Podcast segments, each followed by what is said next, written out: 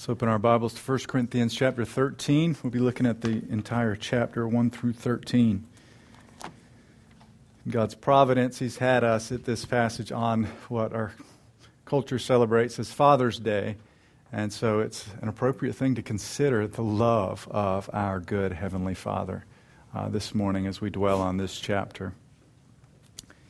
Perhaps we often think of this passage, though, as, as one that would be read at, at weddings uh, to lift up the, the beauties of, of uh, romantic love, and I'm sure it would have some application there. Um, but Paul's, in Paul's context, or when Paul is writing, he's writing specifically about brothers and sisters in the church. Uh, the love that ought to characterize our life together. And maybe there's no other subject uh, than that of love that has occupied humankind's attention like the subject of love. You think about the many books that have been written about love. You think about the many songs that have been written about uh, loving, being loved, being broken by love that has been spurned. Uh, you think about all the movies across genres comedies, of course, romances, dramas, thrillers. Almost all of them include at least some element of love. Volumes of books, of course, have been written as well. But despite all of this, no one has captured the excellence of love quite like Paul has in this passage, like God has in this passage. It is His Word. It's not only an informational passage, it is that, but notice also it's a poetic passage. As you read it, you begin to be carried away in the wonder and the mystery, which is love. And Paul, it seems, is not only reflecting on what the Corinthians are lacking, he certainly is, but he's also reflecting surely on the supreme expression of love, which is Jesus Christ crucified for sinners. Of All the stories that have been written to pull on our heartstrings, expressing the wonder of love, there are none which match this one or even come close. The story which transcends them all, the story which go, will go on and on into eternity, living on after all the others have died. This is the story that we will rejoice in and sing for all eternity in the new heavens and the new earth. Christ crucified for sinners. For God so loved the world that he gave his only begotten Son that whoever believes in him will not perish but have everlasting life. God became a man to pay the debt that man owed to God. This is love, brothers and sisters. Not that we have loved God, but that he loved us and sent his Son to be a propitiation for our sins. And this love which God has had for us has been planted in our hearts. All of us who have been born again we have received this message by faith, and this love that God has planted in our hearts is bringing forth fruit within us in deeds of kindness and service and sacrifice to others. But it's clear from Paul's writing to the Corinthians that something was wrong. Whenever the love of God has been planted in someone's heart, if they do not respond in loving others, something is wrong. So you can see all the, the areas, even throughout our history, in which something has been wrong. I think most clearly of slavery, slavery within the states and how professing believers did not love those who had been made in the image of God. There was something wrong there when God's love that had been planted in their hearts did not produce fruit in, in love for others. Whenever you see that, something is wrong. This love of God for the Corinthians wasn't being translated into the love of God in them for others. They were more concerned about themselves than one another. And so at the end of chapter 12, Paul tells them, earnestly desire the higher gifts. In other words, earnestly desire those gifts which tend to build up others within the church. But, he says, there's something even higher than the highest gifts. There's something even more excellent than these wonderful gifts that even the ones that build up one another in the church. And it is love. Look with me at chapter 13, 1 Corinthians. Paul says, If I speak in the tongues of men and of angels, but have not love, I am a noisy gong or a clanging cymbal. and if I have prophetic powers and understand all mysteries and all knowledge, and if I have all faith so as to remove mountains, but have not love, I am nothing. If I give away all I have, and if I deliver up my body to be burned, but have not love, I gain nothing. Love is patient and kind. Love does not envy or boast. It is not arrogant or rude. It does not insist on its own way. It is not irritable or resentful. It does not rejoice at wrongdoing, but rejoices with the truth. Love bears all things, believes all things, hopes all things, endures all things. Love never ends. As for prophecies, they will pass away.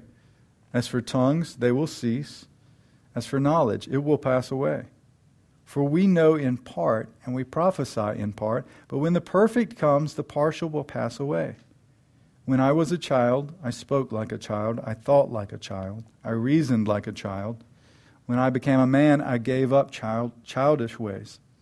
For now we see in a mirror dimly, but then face to face.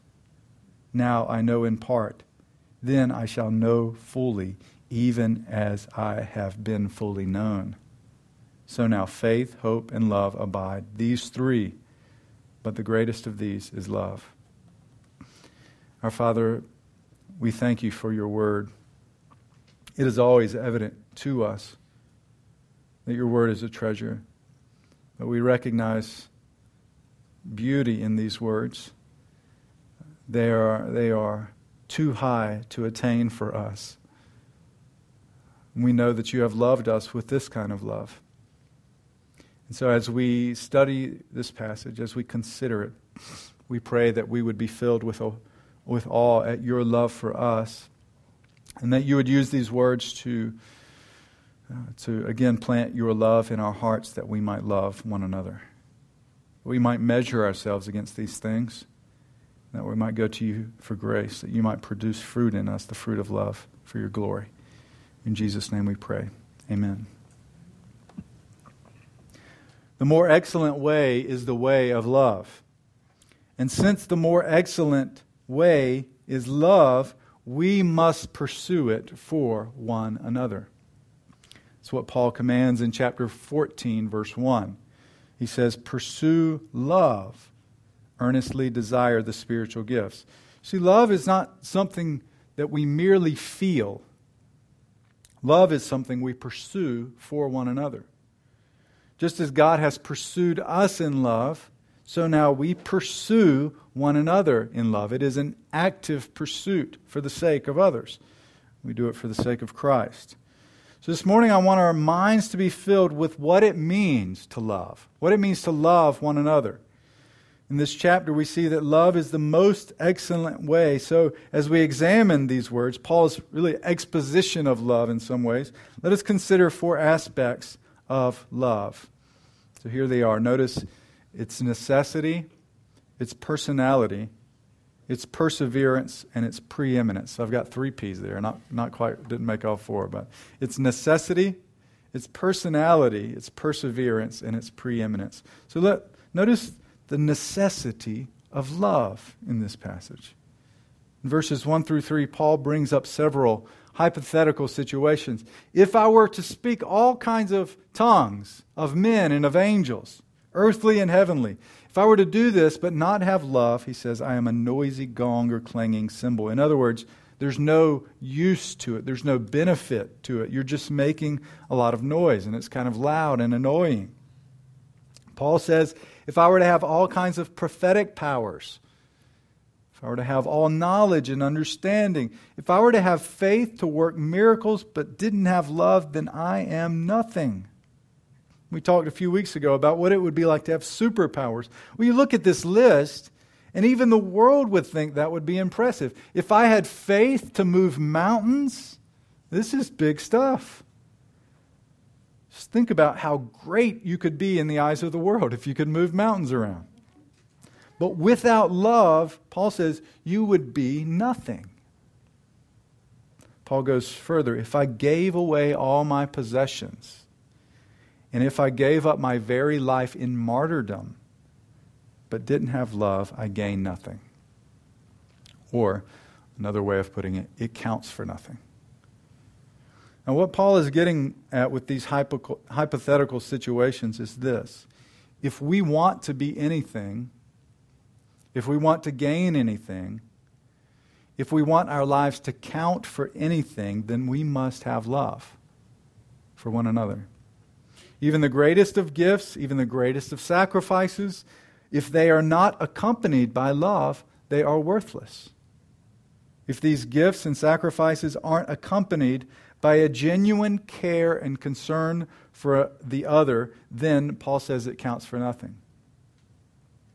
What really gets to the heart of spirituality, remember, this is what the Corinthians were concerned about their spirituality, the expression of their own gifts. What it, you know, they wanted to look spiritual among one another. But re- what really gets to the heart of spirituality is not self expression through gifts or actions, but through love for others, a genuine care and concern for others.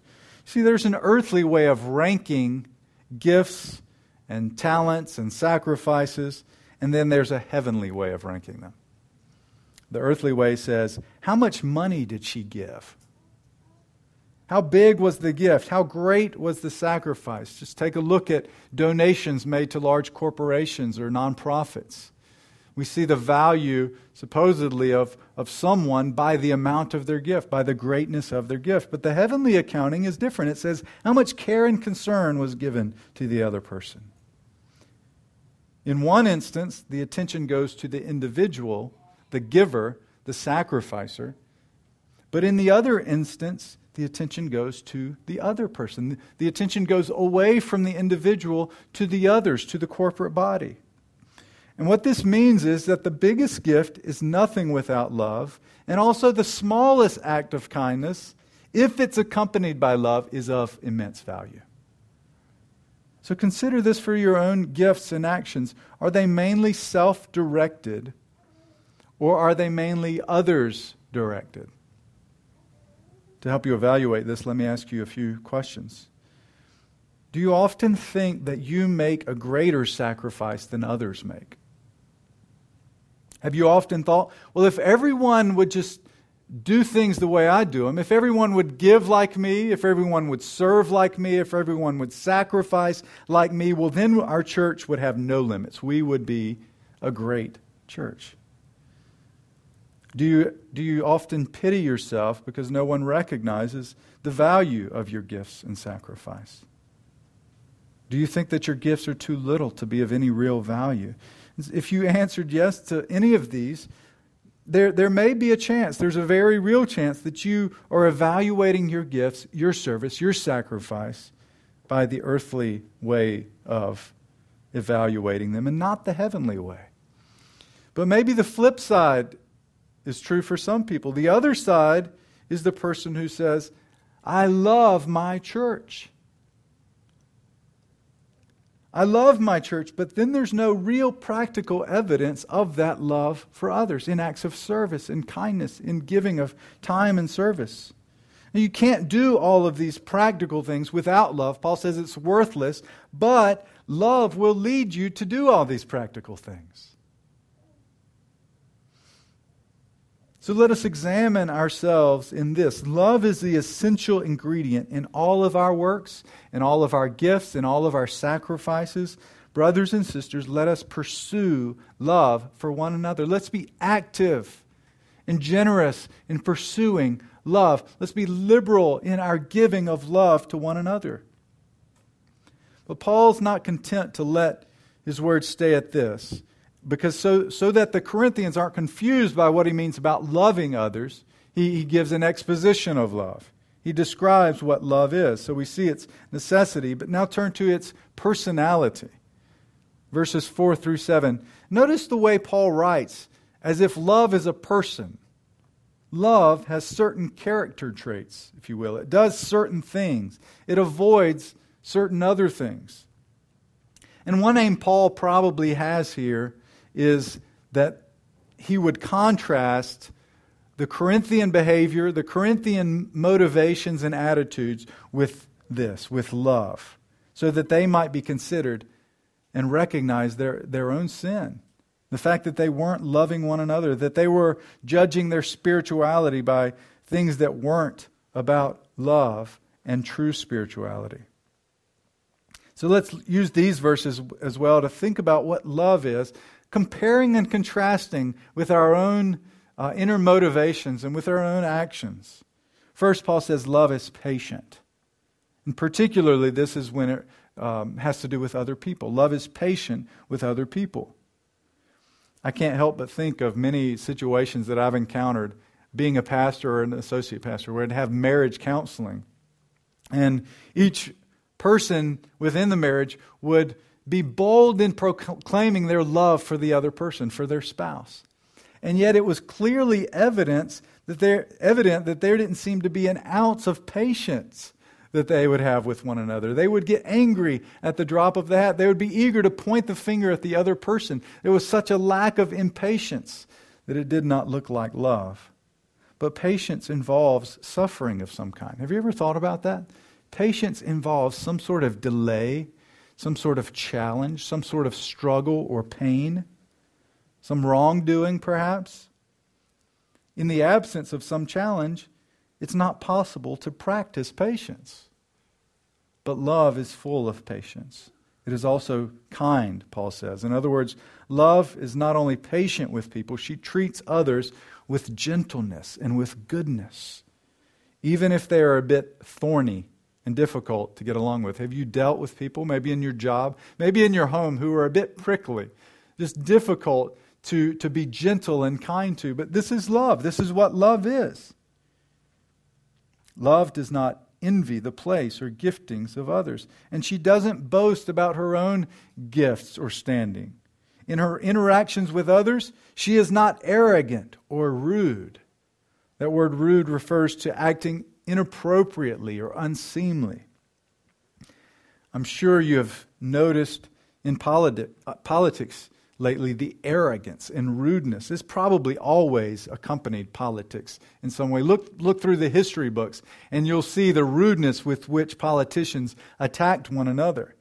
But it does seem that this arrogance and rudeness uh, an inappropriate sharpness and bitter, bitterness has trickled down in our social media age to families and schools and communities. And I, I want to suggest that being kind isn't about so called political correctness. Treating others with respect and gentleness isn't about political correctness. The issue in our interactions with one another and with those outside of the church is nothing less than love. It has to do with love.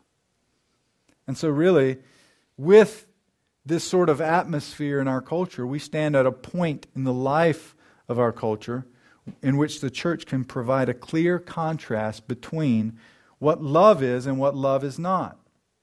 So consider your own interactions with one another, maybe even those who are closest to you. Children, consider how you treat your brothers and sisters. How do you treat your parents?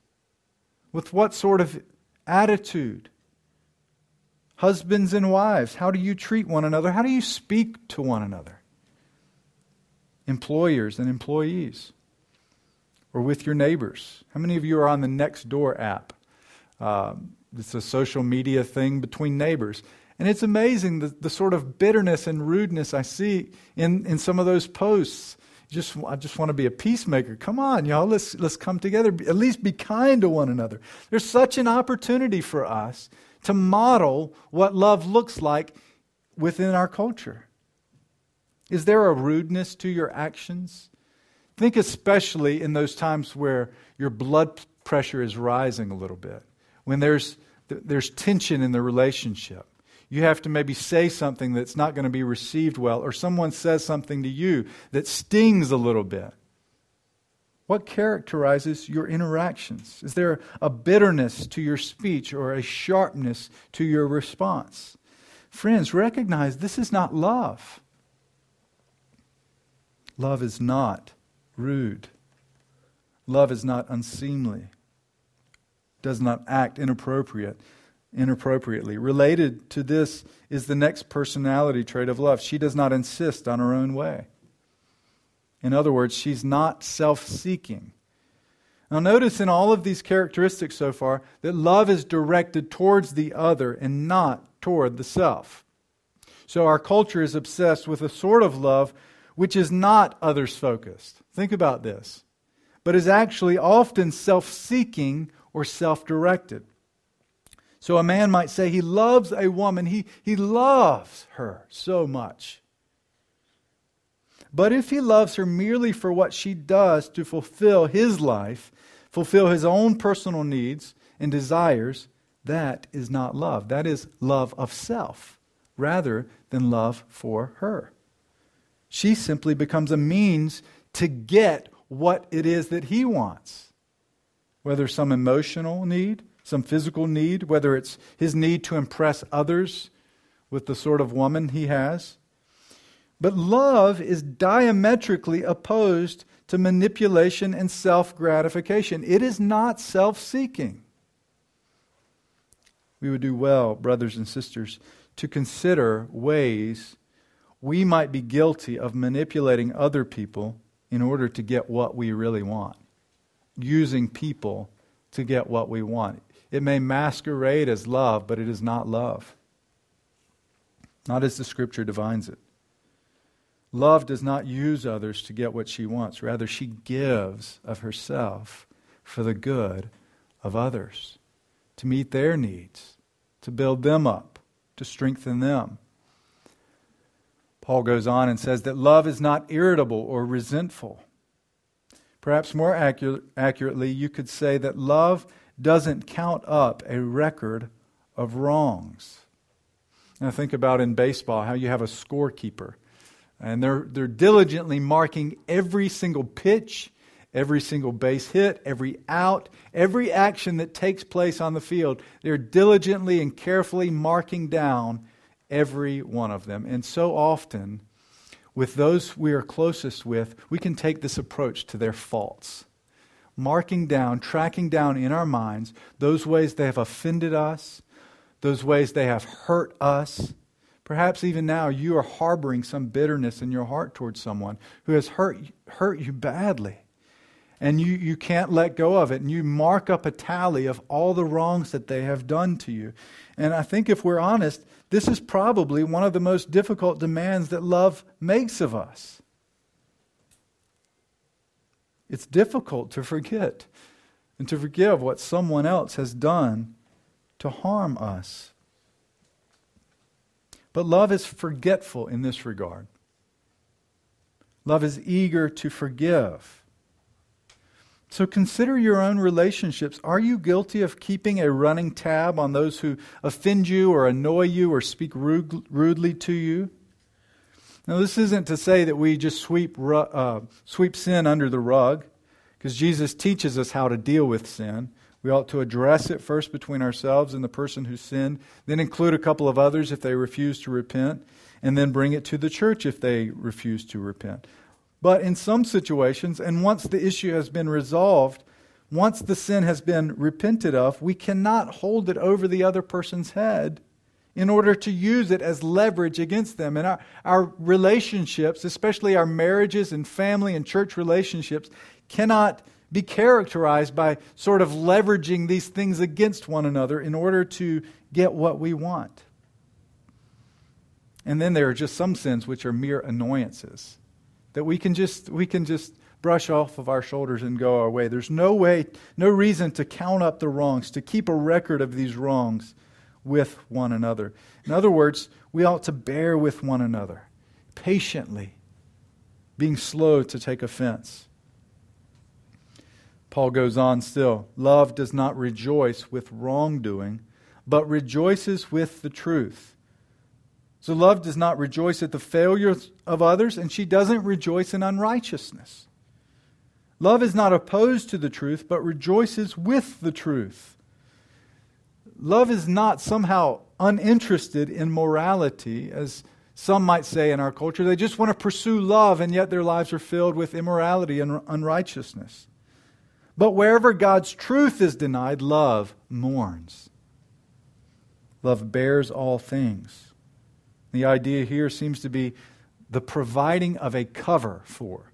So, as a good roof covers and protects the family which lives within, so a loving friend bears up under pressure and storms in order to protect those who are close to him.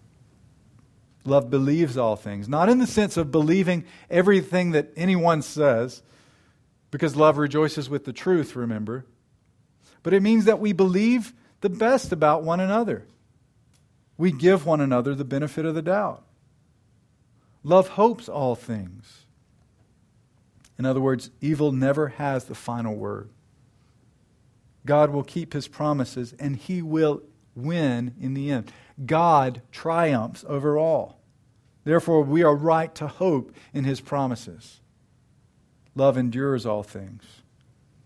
The commentator Leon, Leon Morris says this is the endurance of the soldier who, in the thick of battle, is undismayed but continues to go about his work. Love is not overwhelmed, but forcefully plays its part, whatever the difficulties. Love endures. We would do well, brothers and sisters, to make ourselves well acquainted with this passage, to familiarize ourselves with how the script, Scripture teaches about love. Let's not take our cues and our definitions from the movies we see, from the songs that we sing along with on the radio, from our culture, but from the Word of God and the Son of God, who is truly the personification of love. Jesus Christ fulfills each of these descriptions of love. So consider for yourself his patience with you and his kindness with you when you were in the midst of your sins, brothers and sisters, when you responded harshly to that other person, when you responded with rudeness, when you had evil thoughts and intentions in your mind, when you were harboring hatred in your heart toward someone else, made in the image of God, when you are impatient with someone, consider the patience of God with you. He didn't simply toss you aside because of your sin. He didn't boast or arrogantly thumb his nose at you. He didn't insist on his own way, but patiently obeyed the Father's will. Jesus truly bore all things for you who are saved.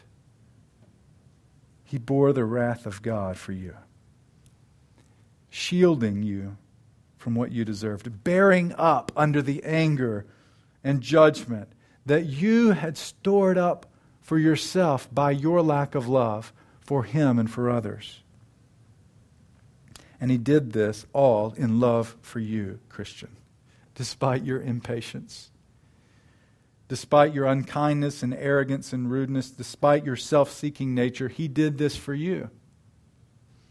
And by his grace, you are forgiven of your sins. And this is a love which will not quit on us. He does not love you today in Christ and then stop loving you tomorrow in Christ. He will love us today just as He loved us yesterday, and He will love us tomorrow and forever with an everlasting love, an enduring love. This is a persevering love. This moves us to our third point this, this perseverance of love. Paul says, Love never ends. Prophecies, tongues, and knowledge, he says, are all temporary and limited, but love goes on forever. He says, he gives a couple of analogies. When a child grows up to be a man, he lays aside those things that were limited and weak. Now we see and understand things as though we're looking in a clouded mirror. But then, when the end comes, when Christ shall come, we will see him face to face. We will know him fully, just as he has fully known us. There is a lot I could say about this section, but I want to limit myself just to this these couple ideas. First, how foolish is it to eagerly and zealously pursue something that is temporary while ignoring something which is eternal? How foolish is it to eagerly and zealously pursue something that is temporary while ignoring something which is eternal? So you'll remember the saying from Jim Elliot, who said, He is no fool who gives what he cannot keep to gain what he cannot lose. On the mission field, he gave his physical and earthly life. He died, but he gained an eternal rest in heaven with God. And in the same way, why would we pursue temporary and limited gifts and activities to the net neglect of love which never ends? Paul clearly said we should desire the spiritual gifts which build up the church, but he's not saying that to the exclusion of love. We ought to recognize the enduring nature of love and pursue it as that which is supreme. So consider your pursuits. Children, teenagers, adults, consider your pursuits. What is it that you're striving for in your life? A bigger bank account, nicer things, a beautiful appearance? A more prestigious job, more power, more recognition for your service and sacrifice, maybe just a more comfortable life, an easier life, a good retirement. I'm not saying that none of these things might be appropriate, but consider your, the relationship between those things and how you are pursuing love. Love is the thing uh, among all those things which will last through eternity. Because love will endure through eternity, we must make pursuing love one of our highest priorities. Let's look finally at the preeminence of love. We've seen its necessity, its personality, and its perseverance. Now consider its preeminence. Verse 13 is a simple verse. So now faith, hope, and love abide, these three. But the greatest of these is love. John Calvin says, In regards to the reckoning up of account, when everything has been deducted, this is the sum that remains. In other words, we've been talking about these gifts, these acts of service, this sacrifice, but here's what it all comes down to these three faith, hope, and love. So, brothers and sisters, let us have faith. Faith in God, ultimately, and faith in one another as we journey alongside of one another to our heavenly home. Let us have hope, a persevering faith and hope, a steady hope in God to fulfill His promises to us, hope in one another and support for one another in the faith. Brothers and sisters, let us love one another. Paul says the greatest of these is love. Love the Lord your God with all of your heart and soul and mind and strength, and love your neighbor as yourself. Loved ones, let us love one another. For love is from God, and everyone who loves is born of God and knows God.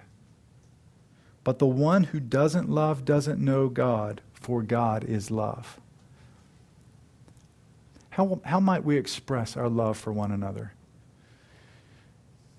In a way that would shine brightly for our culture to see. Week in and week out, acts of service and kindness, all motive, motivated by not a concern for ourselves, not a concern for our own glory or, or recognition, but a, a sincere concern for one another. This week, how might you love your brothers and sisters in Christ? How might you look through this passage and consider ways you're falling short and ways you could do better in order to love one another? God has been rich in his love for us. He has made love shine forth in our hearts in order that we might shine forth to one another. let us pray together. Dear Father, we thank you for your love. This Father's Day, as we consider your goodness to us as a heavenly Father. We pray that not only would we receive your love for us in Christ, that we would be ready to, to bear fruit in keeping with repentance and faith and pouring out the love that you have given us to others. Father, help us to recognize the ways that we have fallen short and sinned, both things that we have done we shouldn't have done, and things that we have not done that we should have done. Father, you say that um, your Son says that the world will know us by our love for one another, and we pray that by your Spirit that would be true of us at Christ Church Rolesville. Would you do this work in us? Would you bear fruit in our hearts through this, this word, through this sermon, through this passage? This week and in the weeks to come. All for your glory. In Jesus' name we pray. Amen.